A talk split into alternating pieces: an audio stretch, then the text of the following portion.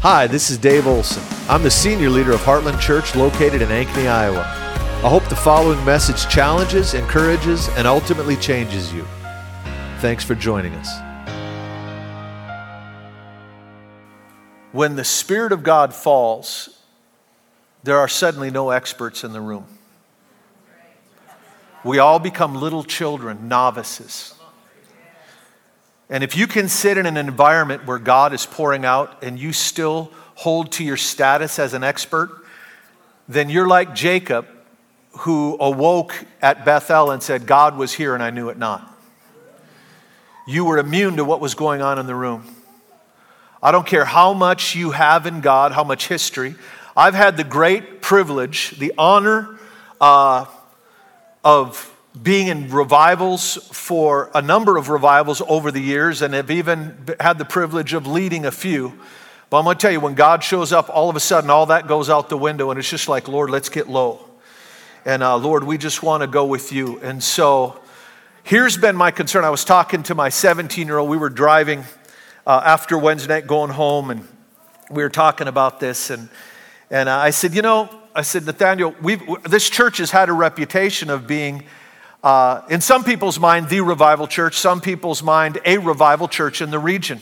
And I know there's others. There's others that are contending. Don't, don't misunderstand me. Uh, there are different callings on different churches, but uh, the calling of this house is we are crying out for a breakthrough, uh, the Spirit of God to fall on this nation. Uh, I, I'm not saying that every church should do that. They're responsible for their calling, and I bless them to do it, but that's our calling.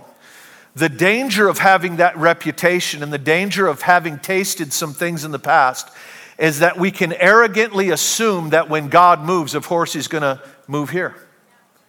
And our history can actually produce in us an apathy born of uh, this assumption that, well, God, surely God's going to do it here. And that posture is the wrong posture. We need to go low and say, God, I've just had this thing going through my heart of blind Bartimaeus, where he stood on the sidelines. He said, Son of David, do not pass me by. The Lord walked right by blind Bartimaeus, and others wanted a touch, but they were not willing to violate decorum. They wanted to look proper.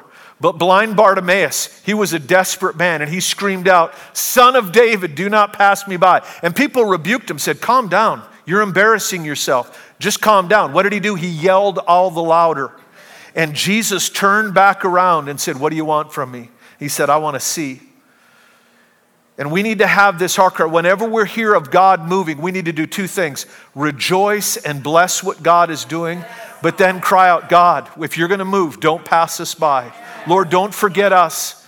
I don't want to have the arrogance that just because we talk about revival, we've had revival, we've prayed for revival, that we assume that we'll be the next place that God's going to break out. I want to see God break out everywhere. I'm not praying for church revival, I'm praying for national and international revival.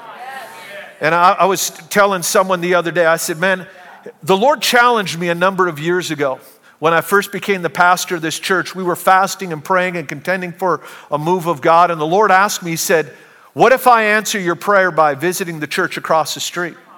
What if I answer your prayer about visiting a church that's criticized you in Des Moines? Are we willing to humble ourselves and go and drink from a stream that we don't necessarily agree with and that doesn't agree with us? There was Naaman that, that he. Uh, heard there was a prophet in Israel and he needed a healing. And he went to the prophet and he said, You know, would you pray for me? He said, Go, go dip in the river Jordan. And he felt there was this arrogance within him. He said, We have cleaner streams in our own nation, we have cleaner rivers. Sometimes God will take you to a stream of Christianity you don't fully embrace. Sometimes He'll take you to a river that you don't fully agree with just to test your humility. Many of you know who Randy Clark is. By the way, we're going to be hosting Randy again next year for a healing school. And uh, Randy is, is one of the heroes of the faith in this, this hour of human history. He really is. He's been tremendously used by the Lord. But Randy used to have a real prejudice against the Word of Faith movement. I'm going to tell you, there's a lot of prejudice against the word of faith movement. Whenever you hear someone talking and they spit it out, the prosperity gospel, they're usually talking about those who believe that the kingdom of God also affects your livelihood. There is an effect on wisdom. It's not just, we're going to get into a whole different thing here. Three manifestations of the Spirit of God in your life are wisdom, power, and love. Most of us as Pentecostals, we always want to talk about the power element. And that's real and that's, that's important. It's Acts chapter 2, you shall receive power when the Holy Spirit comes upon you. That's a real deal thing. Now, that power is both internal and external. Internally, it's the ability to live a holy life. That's the holiness stream. That's the way they preach it, and it's right. And then there's the Pentecostal stream, external holiness for ministry to give it away. And you know what? That's right, and it's scriptural. They're just, neither one of them are the whole picture. And even if you merge both streams together, it's not the whole picture because there's also this love stream. Romans chapter 5 the, the love of God is shed abroad in our hearts by the Holy Spirit. Much of the missions movement has been impacted by the love of God. The last move of God, some 25 years ago, whether it was out of Brownsville or out of Toronto, was an outpouring of the Father's love. And we need that. We need the supernatural ability to love beyond our means. I don't need to, man, if I'm trying to live within my capacity to love, we're all in trouble. Anybody that's in the wake of my relationships is in trouble. I need the Lord to make up the difference. I need to walk in His love. And there is a supernatural impartation of love that's available to us. But there's also a supernatural accessing of the wisdom of God, a spirit of wisdom and revelation. And make no mistake about it, that wisdom helps you to be a better dad, a better mom, a better employee, and a better employer, and more financially adept because the wisdom of God can fall upon you so that you can become a source of supply for others. And when people begin to talk about, when, when, they, when they degrade someone because they believe that God also operates supernaturally through finance, some of the people that have been criticized the most for their messages on supernatural finance are some of the most generous people in the kingdom. Let me step out on some thin ice for some of you this morning. You know, Kenneth Copeland gave literally tens of millions of dollars to Reinhard Bonnke alone. Reinhard Bonnke would do crusades in Africa. They would have over a million people show up at one service. They would literally have flatbed trucks for the altar call. They would load people up on trucks as far as the eye could see and drive them to the front. Waves of healing would go out over the crowds. You can't gather a million people with the sound systems and the trucks and all the, the logistics without a lot of money. And a lot of that money came through a man named Kenneth Copeland. Now, do I agree with everything that Kenneth Copeland has taught over the years? No. But you know what? I don't agree with everything Dave Olson has taught over the years. and so we've got to be really careful because that man operates in a, in a wisdom from heaven. People, people point, let, let me just, as long as I'm on this ice, let me just say, People criticize Joel Osteen. Do you know that he does not take a salary from his church? Do you know that furthermore, he is the largest giver in his church? And that church gives millions and millions of dollars away? Now, do I agree with everything Joel Osteen has taught? No. But again, there's a pastor here, the lead pastor, I don't agree with everything he's taught over the years either. I've had to talk to him and have some, you know, I have to sit him down and correct him over the word at times. And so we just, we just need to be careful. I don't know how I got into that. But the, uh, what was that? Randy Clark. Thank you, John. Reel it in. Okay, Randy Clark. Randy had a real beef with the Word of Faith movement. And Randy was he was he was a Southern Baptist that became a vineyard pastor. He was pastoring in St. Louis. And he would get up in front of his church Sunday after Sunday and he would greet the visitors. Well, welcome to church this morning. And by the way, if you're one of those name it, claim it, blab it, grab it people, we're not the church for you. There's the door, it's up the street. And his wife would say, Randy, you can't say that. But Randy had an issue in his heart with those people. Randy has become very dear friends with some of the leaders within the Word of Faith movement in recent years. You know what the Lord told him? He heard about a move of God through a man named Rodney Howard Browne. And the Lord said, if you want a fresh touch, you go to Rhema, the citadel of the Word of Faith movement. Amen. He said, You go and dip in that stream. And in Randy's mind, that was a river Jordan, it was a muddy stream. But the Lord said, You go there if you want a fresh touch. And so he went to Rhema and sat in the service, and every chance he got, he would have Rodney Howard Browne pray for him. Rodney, I think, prayed for him three or maybe four times. The last time he prayed for him, Randy said his hands just became like ice. And Rodney said, Pray over everything that moves. It broke out in his church. Then regionally, he went to Toronto for a weekend meeting that, la- that re- turned into like 10 years of revival, out of which came Heidi Baker and Leif Hetland and a bunch of lesser known names. He received a fresh impartation in a stream he disagreed with. I tell you what, we've got to, we've got to go low. And if God is going to move in a church, that I don't fully agree with theologically, you know what? That's God's business. He knows more than I do. And we need to humble ourselves and go low and just say, Lord, we bless what you're doing, God, wherever you want to move. But Lord, in the process, don't pass us by. Let's not assume, but let's go low and let's stay hungry and let's bless what God is doing. Now, I, I had uh, planned on, on teaching on something else, and what we, we've been talking about, we're going to jump back in this, uh, God willing, in a couple, couple more weeks. Uh, but this morning, I, I, woke up. I always get up early on. Well, I don't get up. I wake up early, pull the blanket over my mouth, and start to pray.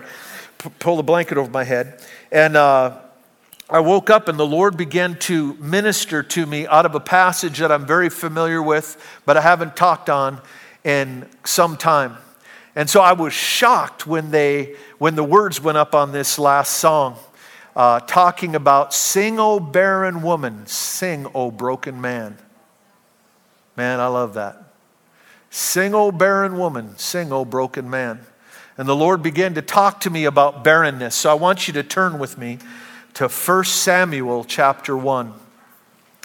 1 Samuel chapter 1. I believe the Lord has something he wants to speak to us about.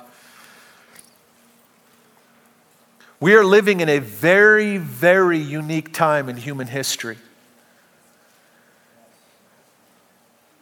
Decades from now, we'll look back at this as one of the most tumultuous, transformative seasons in human history. We are in an epic shift. And on the other side of this thing, the boundary lines in so many areas of life will have fallen in new places.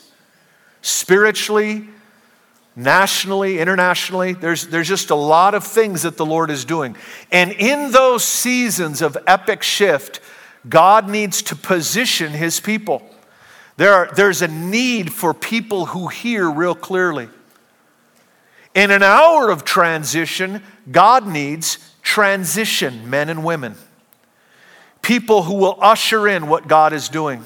In those seasons, the prophetic gift becomes especially important.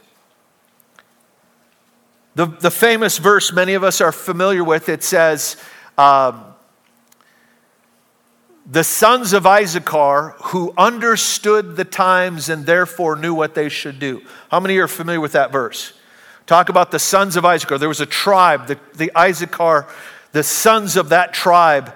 They, it says that they had a unique sense of what God was doing and therefore knew what they should do. So there's this prophetic element to their, their sensibilities, and they knew where they're to throw their strength. The context of that was that there was a shift from the Saul regime to the Davidic regime. That it was a leadership change, and conventional wisdom, uh, national protocol would have dictated that they get behind the son of Saul because he was the inheritor of the throne. But they sensed what God was doing and they threw themselves behind the house of David and they lent their strength because why? They had a sense of what God was doing. And so there was an epic shift, there was something going on. And we see this again and again the, the prophetic rising in these times, these, these chapter turns, these hinge moments of human history. And Samuel was one such man. Samuel was a hinge man, he was a transition man in human history. He was the man who oversaw the epic shift from prophets to kings. That was a big deal. But not only from prophets to king, he was the last of the ruling judge prophets, and he initiated the royal lineage in Israel, crowned Saul, and then also oversaw the even bigger shift from the Saul regime to the Davidic regime, and literally ushered in the royal lineage that you and I sit under, that of King Jesus, the son of David. And it was because Saul was a man who heard the word of the Lord. And when there are shifts in what God is doing, it's essential that there are people that can hear clearly so that we can throw our strength behind what God is doing. One of the great fears of my life is that I get stuck backing what God used to be doing. It's not a bad thing, it's just not the now thing. I want to be in what God's doing right now. I want to make sure that I'm about my Father's business, that I am doing what I see the Father doing and I'm saying what I hear the Father saying. We don't want to be yesterday's man. There's a great book called The Anointing, written by R.T. Kendall. He and Papa Jack were dear friends. We, we need to have R.T. come in sometime. But he was taught, he wrote this book on the anointing, and it was based on one verse. He was reading one day, and it was something the Lord spoke to Samuel. He said, he said, How long will you weep for Saul? because Saul had been deposed. He still occupied the throne on earth, but he'd been rejected by heaven. So now he had the responsibility of the king, but the anointing of the king had left him. That's a horrible place to be. He said, Fill your horn with oil, for I have found a man after my own heart. That man was a young teenage boy by the name of David but God already saw something in him he could use. And so RT got a flash of insight, and this is the way he framed it, or the Lord framed it to him, and he wrote a book on it that yesterday's man, today's man, and tomorrow's man. Yesterday's man was Saul, the man who once was what God was doing, but had forfeited and disqualified himself. Then there's today's man, the man who stands between and has to hear the voice of the Lord and say, We're going to get behind the next thing. This thing, this, this space between waves, between the purposes of God. God. God does things in history. And as one wave is cresting and hitting the shoreline, God is mounting another wave at sea. And we want to be those who understand what He's doing and throw our strength behind it. And then you have the Davidic regime, tomorrow's man. Saul had a throne but no anointing. David had anointing but no throne. That's very frustrating as well. Not quite as frustrating as Saul's situation. And then there was Samuel who had to go against protocol and even endanger his own life by siding against a man that he considered a son in the faith Saul, who he had anointed as king, but had drifted from the Lord and turned his back on the things of God. And he had to, he grieved it, but the Lord said, Your grieving is done. It's time to get on into the future. And he had to go find David.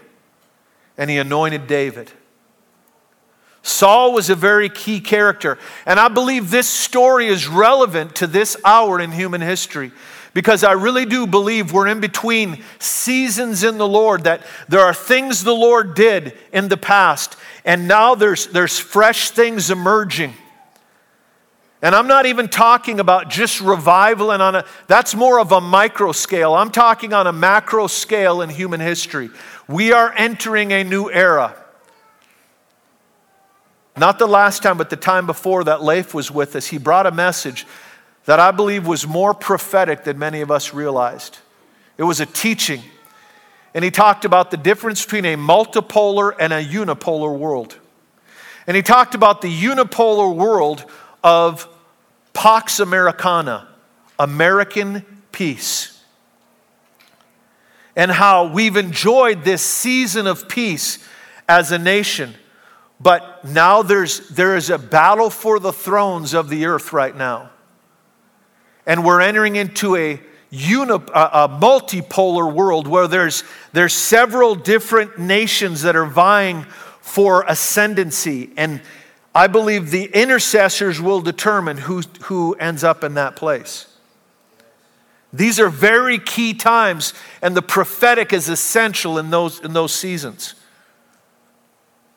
I was, how, how many of you, did anybody catch Dean Briggs and Lou Engle yesterday on their, I tell you what, uh, I'm gonna, I'm gonna reach out to Dean and I'm gonna ask him to, when he comes here in a few weeks, to bring that message on communion. It rocked my world. It was so bad that I was struggling keeping on track with what the Lord had spoken to me because I started listening to it this morning and I got pulled into it. it uh, but it was a powerful word. One of the things they brought out in this conference was this that America, that the, the church in America has had the privilege, the, the, the luxury of living from a peace perspective. Both missions and the intercession movement, the prayer movement, and the missions movement. We've pretty much been able to go wherever we wanted as Americans. The doors swung wide, and there's something shifting in the earth right now. And we're entering a wartime mentality. Whether you realize it or not, one of them said this. They said, Many thought that abortion was the giant that David had to fight, and that we brought the giant down. I think it was Matt Lilly. He said, I truly believe that abortion was merely, merely the lion or the bear, and the real giant is China.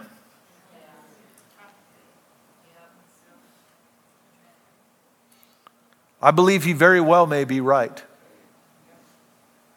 And we need to be like the sons of Issachar who understand the signs of the times and therefore know what we should do. The thing about the, the, the, the privilege of being a prophetic people is we begin to pray into the crisis before it rises. We begin to pray into the problems before they emerge. It's like the New Testament church where, uh, was it Agabus gave the prophecy of a coming famine. So that church was already able to take up offerings before the famine hit so they could provide an answer before the problem arose. They were already positioned. And we need to be that people. So, real quick here, I'm getting like you're the one keeping me from it. Come on. Okay, let's read in chapter 1. There was a certain man of Ramathaim Zophim. Just say it real fast and it'll sound like you know Hebrew. Ramathaim Zophim. Of the hill country of Ephraim, whose name was Elkanah, the son of Jeroham, son of Elihu, son of Tohu, the son of Zuph and Ephrathite. Ephrathite. He had two wives. The name of one was Hannah, and the name of the other was Peninnah. I love the poetic nature of this passage is so beautiful. And if you read it like it's written, there are, there's this prophetic poetry that he culminates his comments. There's so many little punchlines here, and this is one of them. And Peninnah had children, and Hannah had no children. Now, this man used to go up year after year from his city to worship and sacrifice to the Lord of hosts at Shiloh, where the two sons of Eli, Hophni and Phinehas, were priests of the Lord. On the day when Elkanah sacrificed, he would give portions to Peninnah his wife and to all her sons and daughters. But to Hannah he gave a double portion because he loved her, though the Lord had closed her womb. Let's just pause there. That is a troubling statement. The anointed, inspired Word of God states clearly that the Lord Himself had closed the womb of Hannah. It wasn't that they were seeing this wrong and they were speaking culturally and just didn't understand what we now understand in the New Testament. The, the text is clear God had closed this woman's womb. And her husband, he loved her, and so he would give her a double portion when they would go up to worship. Verse 6 And her rival used to provoke her grievously to irritate her because the Lord had closed her womb. So we have this scenario this man this man had two wives, Hannah and Peninnah. Peninnah had a bunch of kids, Hannah had none. Uh, Elkanah loved both his wives, but there was a unique affection he had for Hannah precisely because she hadn't produced any children, and he knew how hurtful this was to her. And it was during the time of worship that that thing would really rise up. And it was that unique time when they would go to the temple of the Lord or the, the, the tent of the Lord to worship that Peninnah would grievously irritate her and provoke her, precisely because she had no children. How hurtful.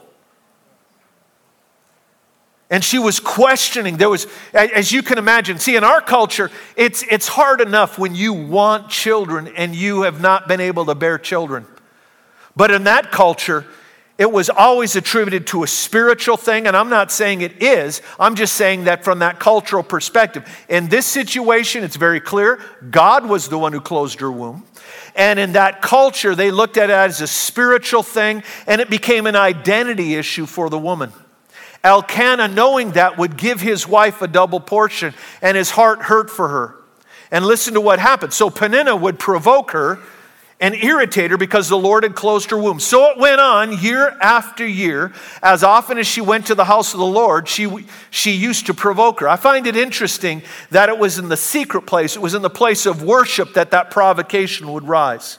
And I believe there's a spiritual lesson for each one of us in that, that little observation.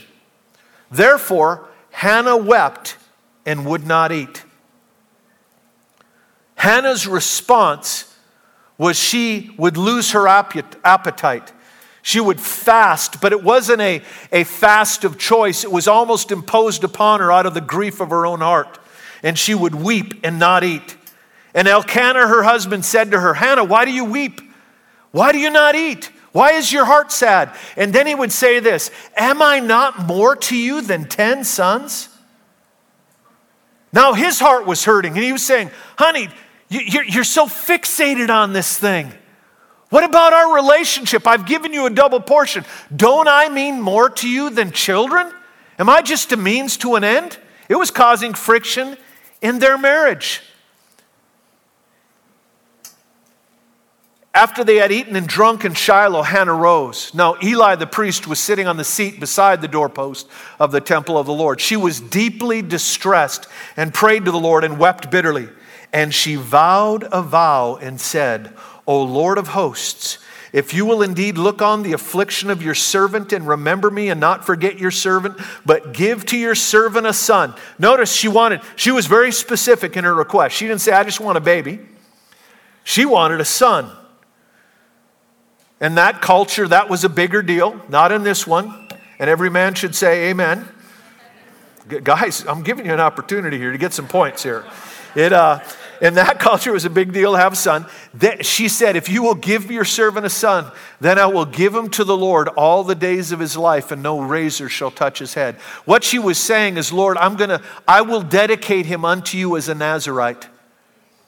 He will be given unto you, uniquely consecrated, even to the point. What she was saying is this God, if you will allow life to come through me, I don't need to even raise this thing. I'll give it to you, I'll give the fruit of my womb back to you to use any way you please.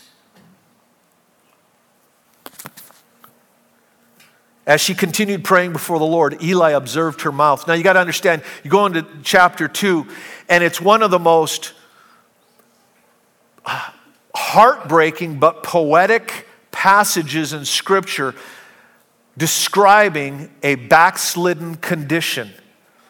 Samuel came out of barrenness and a backslidden religious system, and he single handedly became the hinge upon which God ushered in the greatest era in Israel's history.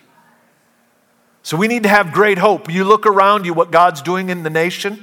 I'm telling you, out of barrenness and a backslidden state, God can ri- raise up prophets that can become the hinge people to change history.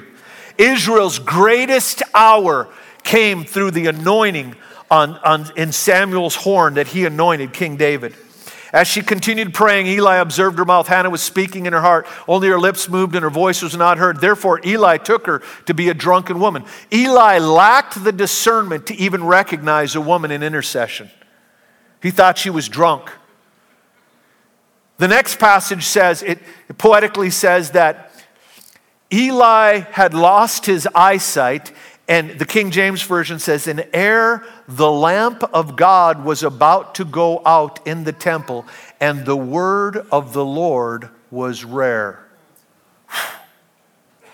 A blind, backslidden priest who wouldn't correct his own sons who were profligate and were sleeping with the, the, the girls that uh, served at the temple and they were robbing people who would come to bring their sacrifice to the Lord, and they would literally rob the Lord. And the Lord, and, and Eli would try to correct them, but he didn't do anything about it. And it says that they didn't receive it because it had become the Lord's will to kill them. Their sin was so great in the eyes of God that God was going to take them out. And God sent a prophet to Eli and said, the day, On the same day, both of your sons will die, and it will be a sign to you that I've removed you. It's a sobering thing. And in the midst of all that description, it says, But Samuel served before the Lord, comma, a boy in a linen ephod. Man, I love that. The hope of Israel was already in place. A little boy playing priesthood, but God had set him apart. How was God able to accomplish that in such a backslidden uh, hour of Israel's history? What he did is he closed the womb of a woman who deeply desired to be used of God. See, you don't know if you're barren unless you've known intimacy. I mean, I know that's obvious, but we need to understand that. Barrenness can only, you can only know it if you've known intimacy. A barren woman has to have been intimate with a man to realize her barrenness. She was a woman who knew her husband, but nothing was coming from it. There are a lot of believers who attend the same churches as their fellow believers. They've, they, they go to the same prayer meetings. They've applied themselves the same way. But God will withhold fruitfulness from them for a season, precisely because He's trying to deal with something. He's, there's a greater purpose in mind. I really believe that much of the barriers to Samuel becoming what he was called to be were taken care of in the intercessions of his mother before he was ever conceived. Samuel started much farther down the road than his peers because God withheld something from his mom so that her frustration would rise, and that frustration became the fuel of her intercession. She began to lay hold of God and she began to cry out to God. She would fast and she would weep. But notice from the text, nothing happened until she took the vow. And the vow was, Lord, if you give me a child, I don't even have to raise it. Lord, I'm just asking, let life come through me and you can have the child. It's an amazing, amazing story. That's exactly what happened with Peninnah. Eli saw her mumbling and said, Woman, you know, put away your drink. How long will you remain a drunk? She said, No, my Lord, you don't understand. I am, I am in grief. I've wanted a child. And he said, Well, so be it unto you as, you know, let your prayer be answered. Just an off the cuff word from a backslidden priest, and her faith latched a hold of it. It says they went home, and in due season she conceived a child. And then her husband was worried because they went to, to worship, and she said, I'm not going with you this year. He knew her vow. She said, I'm going to wait till the child is weaned and then I'm going to bring him to the temple, to the tent of meeting, and I'm going to, I'm going to leave him there. He's going to be raised in the house of God. And Elkanah said, Okay, just, if you read the text, it seems to insinuate Elkanah was worried she wouldn't follow through on her vow. But she did. It's an amazing story. A woman who so longed to have a child, but God did such a work in her that she was willing to surrender the answer to her own prayer. Here's my point. This is what I feel like the Lord wants to say to us this morning. That there are times where believers will experience God imposed barrenness in an area of our life. It's not because of a lack of intimacy. It's not because of a lack of faith. It's because God has a greater purpose for your life. He withholds from you what He will give to others easily. But the reason He does it is because He's wanting the accumulation of that heart cry and those intercessions, because there's a greater purpose that He wants to bring through you.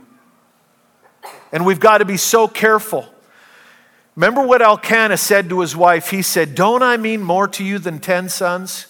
I believe that's one of the great temptations when we're suffering out of barrenness in our life, where there's an area of our life where we know, God, you made me for so much more. There's something you want to bring through my life. I'm not talking about just latching hold of someone else's dream. I'm not ta- I'm talking about you know in your heart that there's something that God wants to use you for, and you're not seeing any movement out of that thing. And the matter what you pray, other people are breaking into it, and there's this frustration.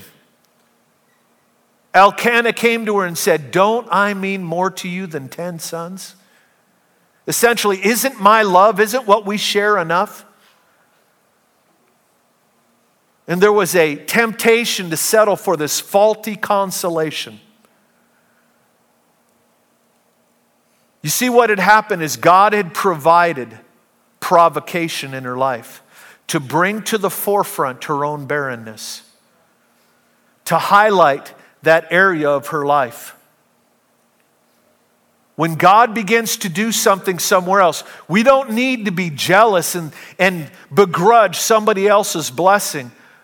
But there are times when it should provoke a hunger within us. Where there should be something within us that says, God, if you're going to move there, move here. Lord, uh, Lord, I'm asking you, feel it more there. But Lord, I'm asking you, do it here. There was this provocation that made her aware, more acutely aware of her own barrenness. And I find it interesting that she became very aware every time they would go to the tent to worship.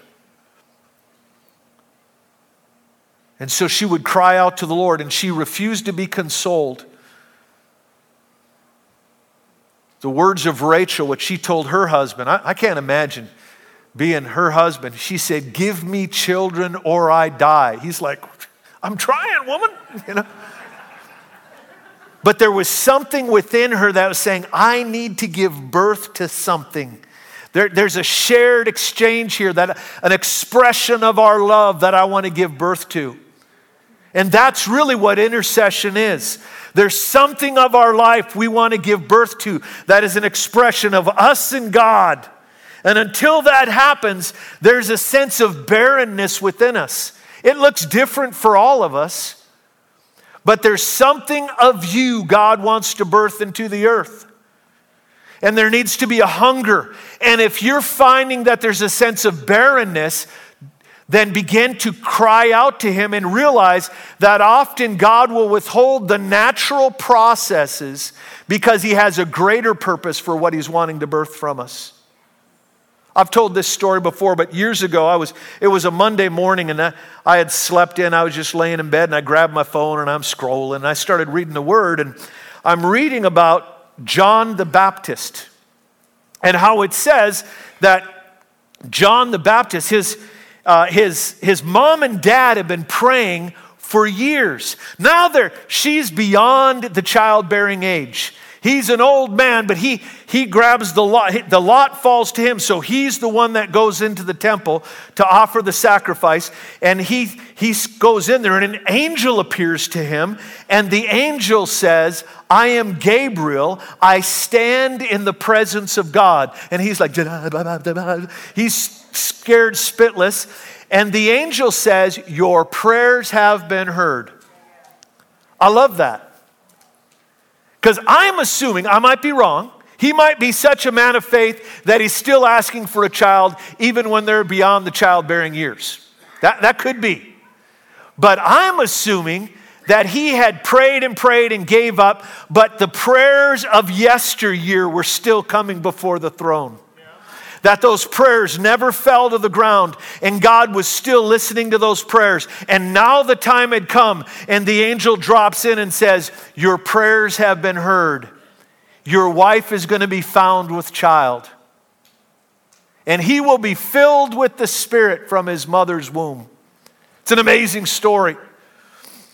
And remember, Mary, you know, you got Elizabeth who's carrying John and Mary who's carrying. I mean, this, this is a great story. Uh, we don't have time because we got to eat chili. But I'm telling you, this is, this is a great story. You've got the older generation who knew intimacy but never had fruitfulness. You've got the younger generation who's a virgin womb who has never even known intimacy. And the Spirit comes on the younger generation six months after it's come on the older generation because the older generation is carrying something that's going to pave the way of what the younger generation is carrying. The John the Baptist in the elderly womb is going to prepare the way for the Lord that Mary's carrying. Now, that'll preach another day, but that'll preach. And I'm telling you, there are, there are some of you who God is still wanting to awaken your womb. Some of you have said, Hey, I've done my part. It's now time for the younger ones to step forward. Hey, we want to champion the next, the next generation. Matter of fact, I have sensed it in my heart these last number of months. There is a groundswell that's coming of this young generation stepping in, and we're going to build a platform for them, for them to run. But you know what they're going to need? The wisdom of us gray hairs because something we carry is going to pave the way for what they carry. John the Baptist's message prepared the way for Jesus. So I'm reading that passage, and, uh, and it says, and he was filled with this with the spirit from his mother's woman. And Mary walks in the room. She's got her little baby bump, and Elizabeth's got her big baby bump. And when Mary comes in, she says, "How you doing?" in Hebrew. Uh, all of a sudden, Elizabeth, her baby jumped, and he was filled with the Spirit. And this is what I asked the Lord God, why don't you always do it that way? I mean, wouldn't that solve a lot of problems? If every mama carried a baby that was spirit filled from the womb, wouldn't that just solve a lot of problems? I wish I'd have been spirit filled from the womb. It would have saved my mom and dad a lot of heartache. And I just kind of said it out loud. I didn't expect an answer, but the Lord spoke to me. And He told me, He said, it was the years of barrenness that paved the way. So what she carried could enter in early into something because the mom and dad had to wait so long. They entered in late so their baby could enter in early. The previous generation had to wait much longer so that the next generation could get in earlier. And it was because of this God imposed barrenness. There are times where God will withhold something from us because He's wanting the accumulative cry of our heart, the frustration and the prayers and the fasting to ascend before the throne because He's doing something in the Spirit. He's paving the way, He's removing things so that they can enter in early. And there needs to be something in the heart of every gray hair, even if you color your hair every true, you know, where the color at the roots, if you have gray roots, there needs to be a cry within your heart God, pick me. Lord, I am willing to pay the price for the next generation. I will labor longer if they can enter in earlier. And so I was meditating on that in bed, and I thought, that is fascinating. Later on that day, I got in my car, drove to central Nebraska. I'm preaching at a ministry school that night. And I get there and I, I taught, and then I'm just praying over the students, prophesying. And, and I'm standing before this one guy praying, and all of a sudden, that came back to my mind. And I said, I need to share something with you. I said, just this morning I was laying in bed, and the Lord began to talk to me about how He will at times impose barrenness because He's clearing the way later in life for that individual. And I, I explained that principle. And he looked at me, his eyes got real big. He said, That is so crazy you would share that. He said, My mom and dad tried to have a kid so many, so long, they couldn't get pregnant. And I ended up being the child of their latter years. I, I, I, they conceived me in their elderly years. I was like a miracle. And I told them, on the authority of what God had told me that morning, listen, you're starting the race much farther down the road than your peers. There is a holy obligation that you carry because your mom and dad's prayers accumulated and they paid a price. God withheld something so he could clear the way for you so that you could run hard. There were, there were battles most people have to fight themselves that were fought for you before conception so that you could run hard. And I'm telling you that some of you, there's, there's areas of your life that have been barren. Let me quote to you the prophecy from Isaiah Sing, O barren woman. Sing, O barren woman, you who have no children, because more are the children of the barren womb than she who has many children. I could, based on the word of God, add to that prophecy, and great are the children of the barren womb. Because all through Scripture, we see these unique individuals popping up that were heroes in the faith, that were the products of barren wombs. And I'm telling you that some of you, there has been a God ordained withholding in an area of your life. Not because God has something against you, but because He has something great for you. And He wants you to not become embittered or discouraged or, or succumb to the faulty consolations that you are loved. And believe me, you are. But more so, what He wants to do is birth something through your life of significance. The very area of our pain is often the area where He wants to give us the greatest breakthrough. You've heard it preached. Your test becomes a testimony, your mess becomes a message. It's the area of your pain. I'm going to ask the worship team to come forward. I want us to close with this song. The song that they sang. I couldn't believe it this morning because I really was wrestling with what to preach on this morning because Lou and Dean messed me up this morning. I, I shouldn't have listened to that message. And I got so rocked, but this last song pulled me back in to what I feel like the Lord is saying to us this morning. Some of you, there's an area of barrenness, there's an area of pain. You feel like there's, there's been a lack of breakthrough. You know is God's will. This is this. It's not God's will for that thing to remain a fixture in your life. But no matter how much you've pounded on the door, it seems like it hasn't moved. And I'm telling you, it's because there's a greater purpose for your breakthrough than just your own pleasure. And believe me, God cares about that but there's something greater for the fruit of your womb of faith in that area. So I'm going to ask you to go ahead and stand. And let's, let's go ahead and sing that song. Uh, go ahead and stand, and I want you just to, to just receive this as a prophetic word this morning. Sing, O barren woman, sing, O broken man. Thanks for listening to our podcast. If you'd like to help more people hear this message, you can get the word out by subscribing and sharing it on social media. If you'd like to support the ministries of Heartland Church, you can do so at heartlandchurchonline.com/give.